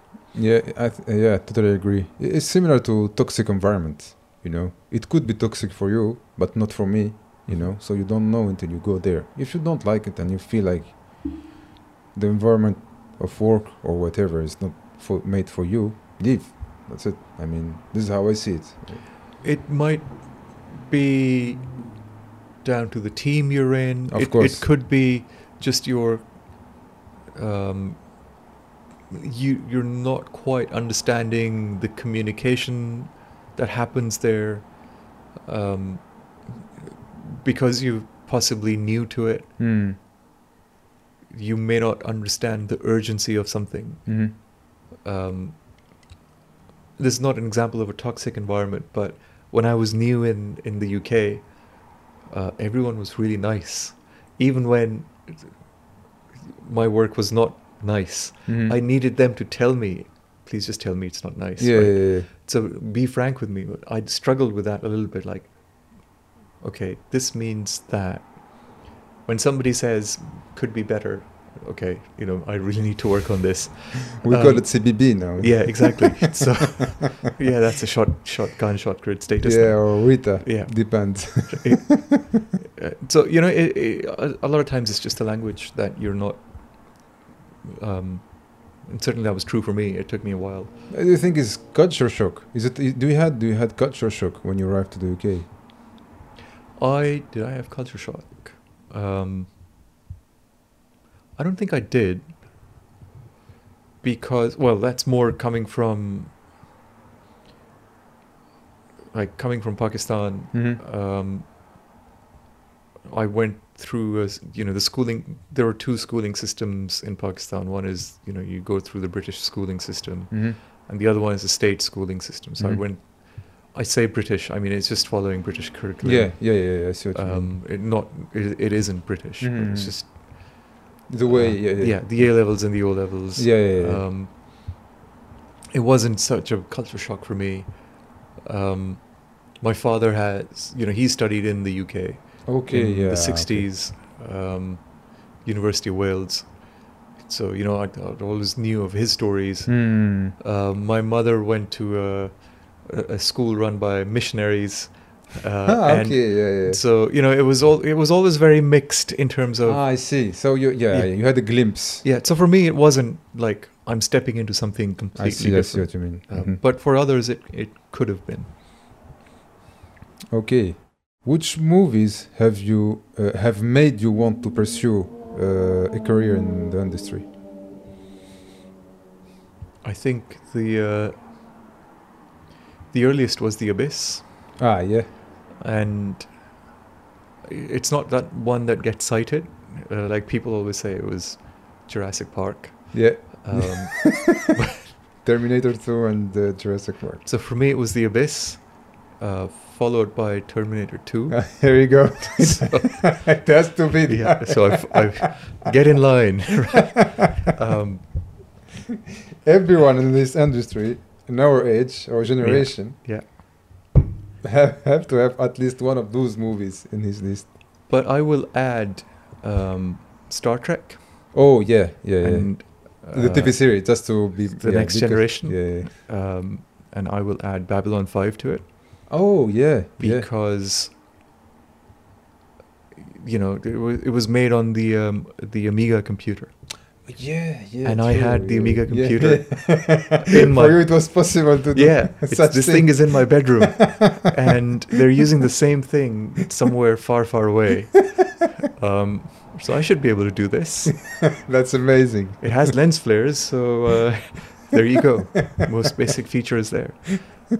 Uh, but yeah, it was it was that combination. I think after that, it's the you know it was like one one film after another, and you know the, obviously the Jurassic Park series came out. Um, there were just a lot of examples of CG starting to make its way into music videos, and I know that's not the question you were asking. No, no, it's specifically fine. film. Don't, don't, don't worry. Um, but you know, like, how do they do? Um, it, it wasn't even CG. The fact that they had, you know, in Star Trek, you know, it, they they used to have a million dollar budget per episode, and you'd go, wow, like in the '90s, a million dollar per episode was, Wow, was huge and it's massive huge. and you're you know you're interested in okay it's actually a physical model of the the enterprise but you know some somehow they're planning it in a way that they're planning the shoot um, and then i can make a 3d model of this right Yeah, yeah, yeah. so it, it, it, there's all these influences on you that um, you know just just are constantly you're trying to connect Mhm. what you're seeing with the technology that you have. Interestingly, Star Wars was never there for me. Just it it just never did anything for me, Mhm. even though it it used technology Yeah, yeah, yeah. quite a lot. Um, but somehow I I missed all of that until like the late '90s, and I Okay. just started looking at okay, let me look at you know The Empire Strikes Back, and then oh actually I like that. Yeah, me So- too. I mean, it's my favorite. Yeah. Uh, yeah. so it just when it went a little bit dark and then it was perfect um episode four and then you know episode six were were not my cup of tea Yeah, yeah, yeah. uh though some people will kick me out of their houses when if, if i said that but No, don't worry, no one Yeah. will see this. Yeah, I mean, I think post Disney for me, Star Wars was okay. Well, the last two was not. I mean, again, yeah, was not my cup of tea. Post Disney, it's horrible. That's my opinion. Except maybe, uh, what's that spin-off? Um, I always forget its name. Uh, Star Wars. Uh, I forget. Yeah, that's the only one. There is one which is not uh, in the continuity of the series. Not Solo, the other one. Uh, uh, Rogue One right okay It was okay. Was yeah, it goes goes. I mean, it's, it's say a similar atmosphere. I mean, we are in the same mood. But uh, yeah, I mean, post post Disney, it's just okay. Let's sell the movie and have some yeah gifts yeah. for ki- Christmas and uh, yeah, it's I don't know. That's my opinion. Maybe I'm could be wrong, but uh, yeah, it's not. Again, yeah, those ones are not my cup of tea. But I'm not a fanatic of Star Wars. It's not like. A, yeah, I know people who watch Star. uh, It's like a, it's like a m- taking medicines. You know, every, once a week they have to watch Yeah. Empire Strikes Back or whatever. So no, it's No, or like the uh, uh, Lord of the Ring fanatics, for instance. There is a lot of. Uh, it's uh, yeah, it's not my. I, I like movies, but it's not not to the point to like uh, making my life turning around that movie. I I think even if if I'm to revisit that list for me, you know, even the Abyss and the Terminator 2, yes, it, those were significant moments in time, but there were a lot of other smaller influences and Yeah. other things that were happening at the time that were just kind of leading you towards or leading me towards this field. Uh, I never even considered working professionally as a VFX artist until I think the year 2000, 2001 or something Mm. like that. Um, it, it's, it just seemed like I would love to do it, but how do I actually do it? Mm. And then when, you know, it actually became a possibility, then, you know, something like careful what you wish for. Uh, oh, right. Okay. I actually have this opportunity, but, and I have to leave to go to another country. Yeah, yeah, yeah. Um, so yeah, you you know you, you you spend a lot of time thinking about ok- okay now I can actually can should I? I'm glad I did. Yeah. So yeah. that's great. you don't regret it, so that's no no no no regrets. That's yeah, that's amazing. Um, how much do you think COVID would change uh, our way of working in VFX? It's. I think we all know how it's changed remote working, Mm-hmm. Yeah, or actually brought in remote work, Yeah. working. It, there was no such thing as remote working. I think it speed up speed up the process a bit. Yeah, you had to be like super super senior to be exactly. Yeah. to yeah, be yeah, able to do remote working. And now you can join in as a remote worker. Mhm. I think that's actually not a great way to join because uh, onboarding is a huge problem if you're. yeah, that's you- true. Yeah. Yeah, yeah, yeah. Um, but you know, we were talking about commute times earlier, Mhm. Yeah. and you know, the only times when I've thought, okay, maybe I don't want to do this, Mhm. Is my commute, and being able to not go into work twice a week, you know, gives me enough breathing space that I don't spend three hours commuting. Mhm. That's that's my case, uh, but it could be for so many other people that that flexibility that okay, you know, I can. It's it's six o'clock, so I can do. Um, I can go to the gym, right? Yes. Or I can go and do some sports. So before COVID, um, I like to play squash. Oh wow. And before COVID, I would only do it on a Sunday. Mhm. And I would play on a Sunday morning. It would just completely take out my Sunday to the point where I didn't just didn't want to play anymore. Um, but now, at 6 p.m., I can clock off on a weeknight. And then one day a week, I can actually go and do something um, without making that extra effort that I'm actually, oh, I'm going to spend my lunch break in the gym or I'm going to wake up like at 6 a.m. and do this. But it, there's a, it's easier to do Mm. things Mhm. outside of work. Um, long term, whether the effects of COVID completely change how we do remote working, um, I hope it stays. And certainly where I work, uh, we have a very strong position on this that Mhm. being able to remote work is it is actually a, a quality of life thing Mhm. and needs to be supported and maintained. Um, I hope that that stays as we go forward, and um, it doesn't become like you know the some days you might be working late. Like we know the world of VFX. Oh, yeah, sometimes yeah. you you just work really late, Mm.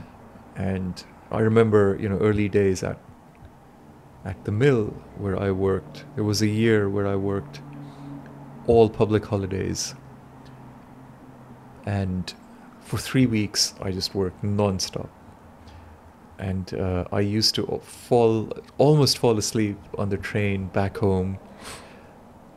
Go to sleep, wake up in the morning, fully wake woken up when I would step out of the train the next morning, go and do my work, and then go back to the train and go back Mm. home. If you had the ability to do some of that from your house, you take the pressure of that away. Yeah. And oh, okay, I don't have to. At least you know it's it's eleven o'clock at night. Now I have to spend an hour thirty minutes going home. Yeah. Right. So So the you already frustrated. Yeah. Just after finishing work because you you, you know that you're, you it's not done yet. and and also one of the benefits of COVID is that you may not need to work until eleven o'clock at night Yeah. because oftentimes you're more productive at home, Yeah. True. and yeah, yeah. and so you you might actually finish your work early. Um, so lots of benefits, and I think those are the things that we. I, I say we, but you know a lot of people weren't considering hmm sometimes because it it was just not an option. You wouldn't Mm. even think of it. But then we were forced to think about it. Then we were forced to change our ways. And now it's this new normal which I think it's it's quite nice. Yeah, I agree. I mean, if I if we would, I would never start this podcast if we if we had to work, for instance. Just I mean, for me, because I was able because I was not this time of commuting. I was able to prepare and think of other things. Yeah. Rather than spending maybe two two three hours a day to go to commute to go and come back from work. And as you said, sometimes we finish fairly late and yeah, you arrive at home, it's already midnight. You just want to have a shower, and if you still have power, I mean, Yeah. enough energy actually to to to take a shower and and go to sleep.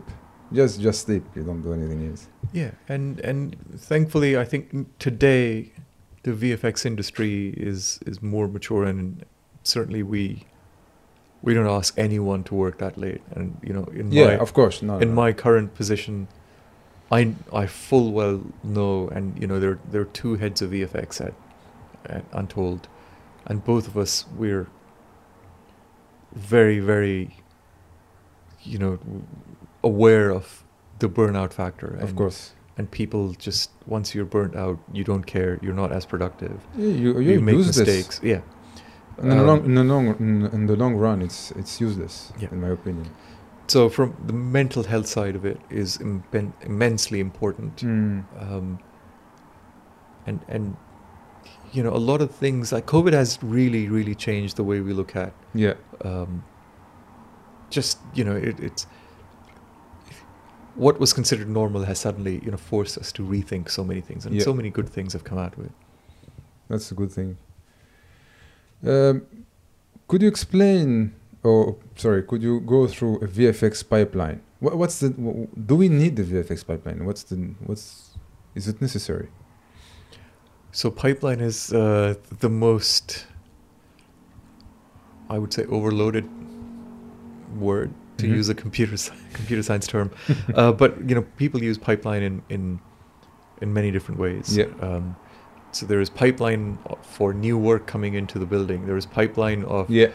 um, how do you actually deliver your work. hmm Um, to what extent do you track the information that is flowing across one department to another? hmm um,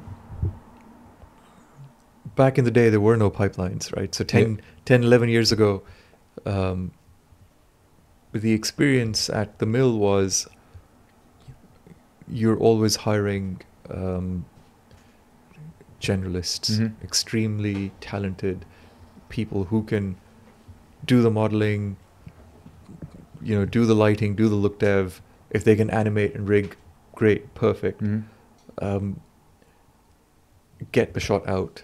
You know, I would be told you own this shot. You have to do everything in it, uh, except maybe comp and except maybe animation.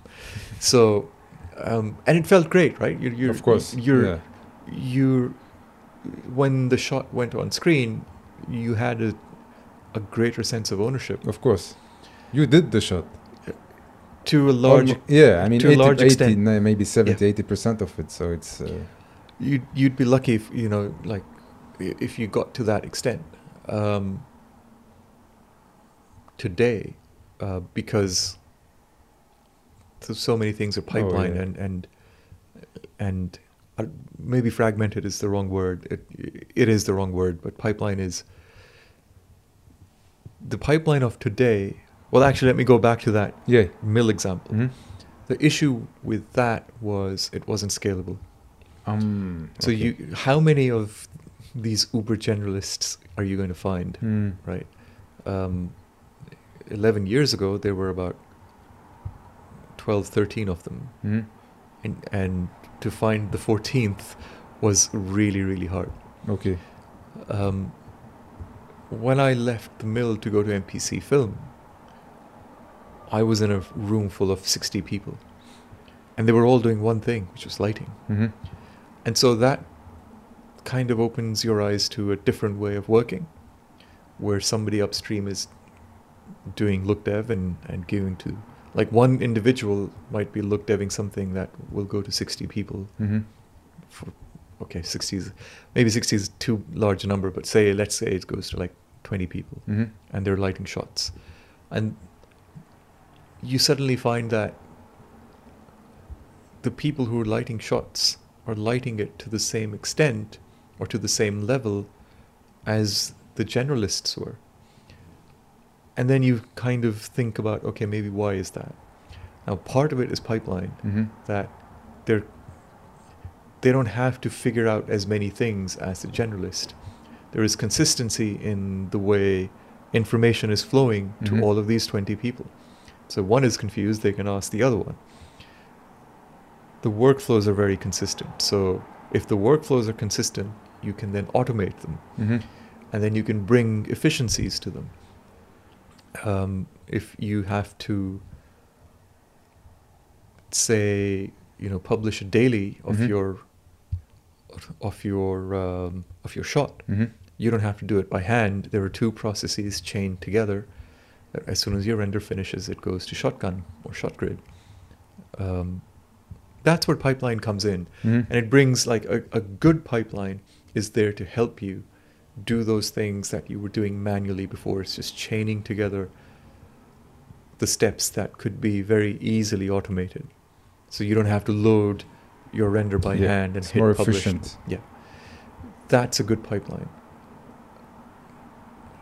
where for me pipeline becomes difficult to handle is when it becomes too complicated where like you don't know what's happening five levels upstream from you and you're trying to debug a problem and you don't even know where it's coming from um, and lucky for you if you know how to go back and traverse your way Yeah, exactly. and if you can open a scene or whatever uh, software was used to publish. Um, example was or is like when you introduce a new piece of software Yeah. in a different department hmm and you don't know how to use it. So if all your cameras now come out of Unreal because that's where they do all your um, your previs work, Yeah, yeah, and one of the cameras has a problem, and you're in shot lighting and you're using Katana, yeah. what do you do? I don't know how to open Unreal. I don't even know how to publish from. So that's where you know it's, Yeah, it's yeah. it becomes tricky. Mm. Um, fr- when fragmentation comes in, that's when pipelines become hard to understand. Yeah, yeah. What bothers me the most is sometimes you feel like it's useless to have a pipeline because of yeah you spending more time solving or debugging uh, the way how pub- we publish things rather than yeah and yeah sometimes you spend more time publishing or dealing with the pipeline rather than working in shots or Yeah. Yeah.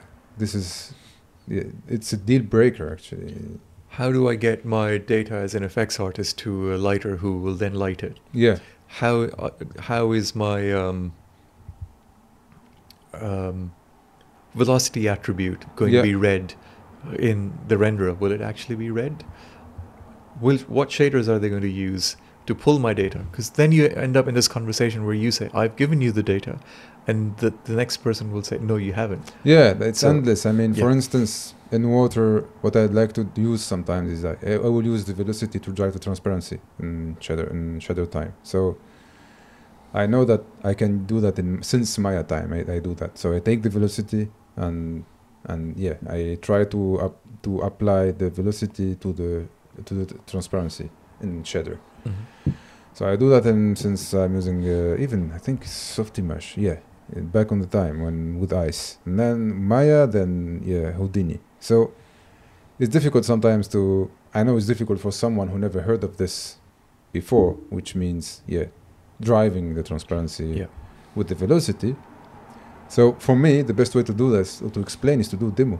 You do a demo and you try to explain as much as possible because you you know it's not their fault if they don't know what you are doing.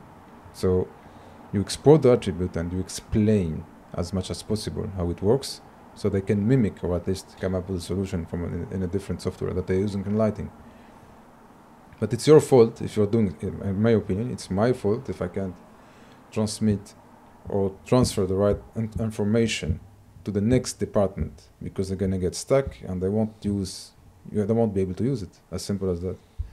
Uh, yeah again communication is key especially in these uh, conditions because uh, yeah, it- again pipeline if it doesn't help you to uh, get your work down the stream and pass it to other departments then for me it's useless. So better to to use it properly.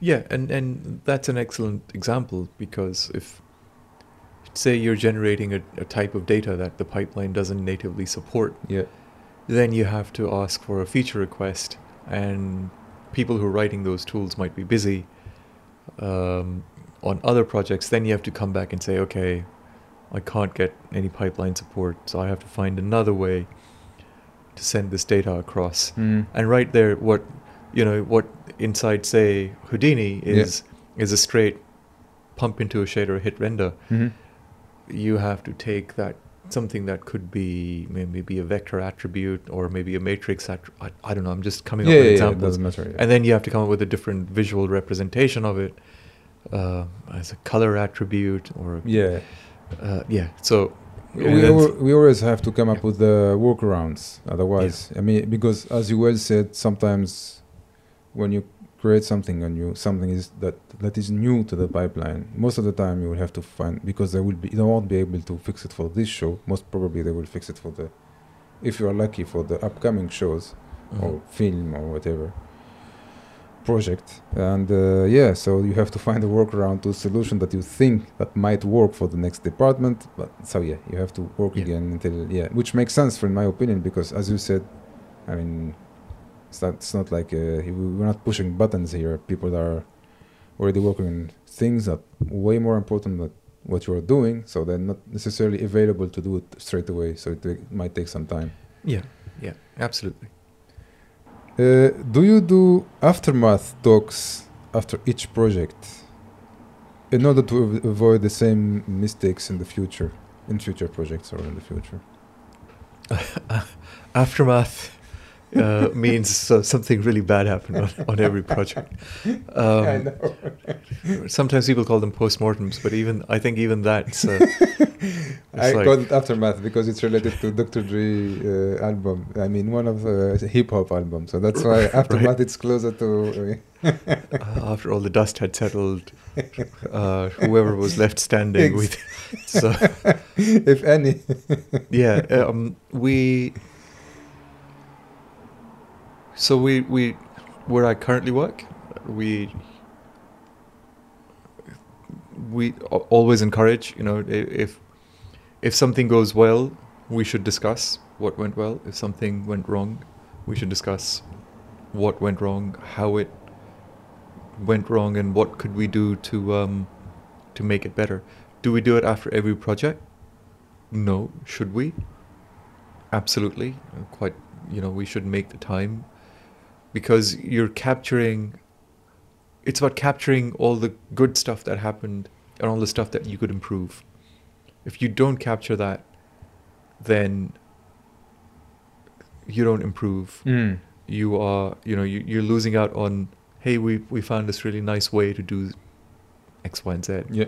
Or somebody was really, really burning the midnight oil and no one was there to ask if that individual's okay or those people are okay. Yeah. Um, and then it's a you know you end up losing them. You end up losing valuable colleagues who uh, might be burnt out, may may want to come back or, or may not want to come back. Um, it's it's just important to know what's happening in the business. Um, you know, I, that's not quite a direct answer to your question. No, but, I see what you mean. it- Yeah. yeah, it, it's sometimes there's just no time, right? Yeah. Yeah. Uh, like we've done the project during the project, we haven't had any discussion on what's working well or not. We actually have discussions all the time throughout the project. I think that's one of the that's one of the key things here is to have that constant dialogue, uh, that level of communication throughout. That you, if you're, you know, if you can, if you're, if you need something that will save a lot of people's time, you flag that early. If something's gone wrong, you know, sometimes even just a conversation that I know you're struggling and it's a struggle right now, even that conversation uh, is supportive because you might not be able to address it immediately, Mm-hmm. but it's been recognized, it's been noted, and it will be addressed. And then you have to show it being addressed. Uh, what has been your overall experience in the industry and across the boards? What uh, would you like our listeners uh, to keep in mind? uh,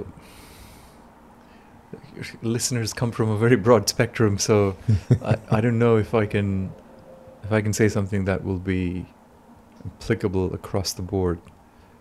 Uh, my experience of the industry, I'm thankful that it exists, that I have an opportunity to do something that I'm interested in.